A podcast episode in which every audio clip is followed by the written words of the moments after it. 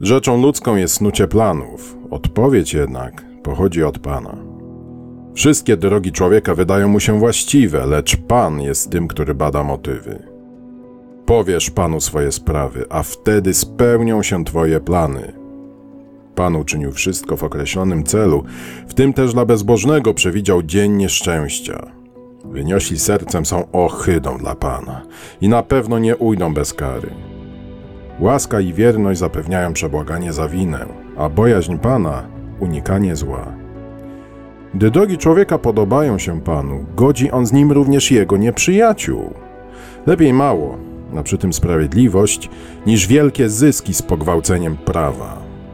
Serce człowieka obmyśla jego drogę, lecz Pan kieruje jego krokami.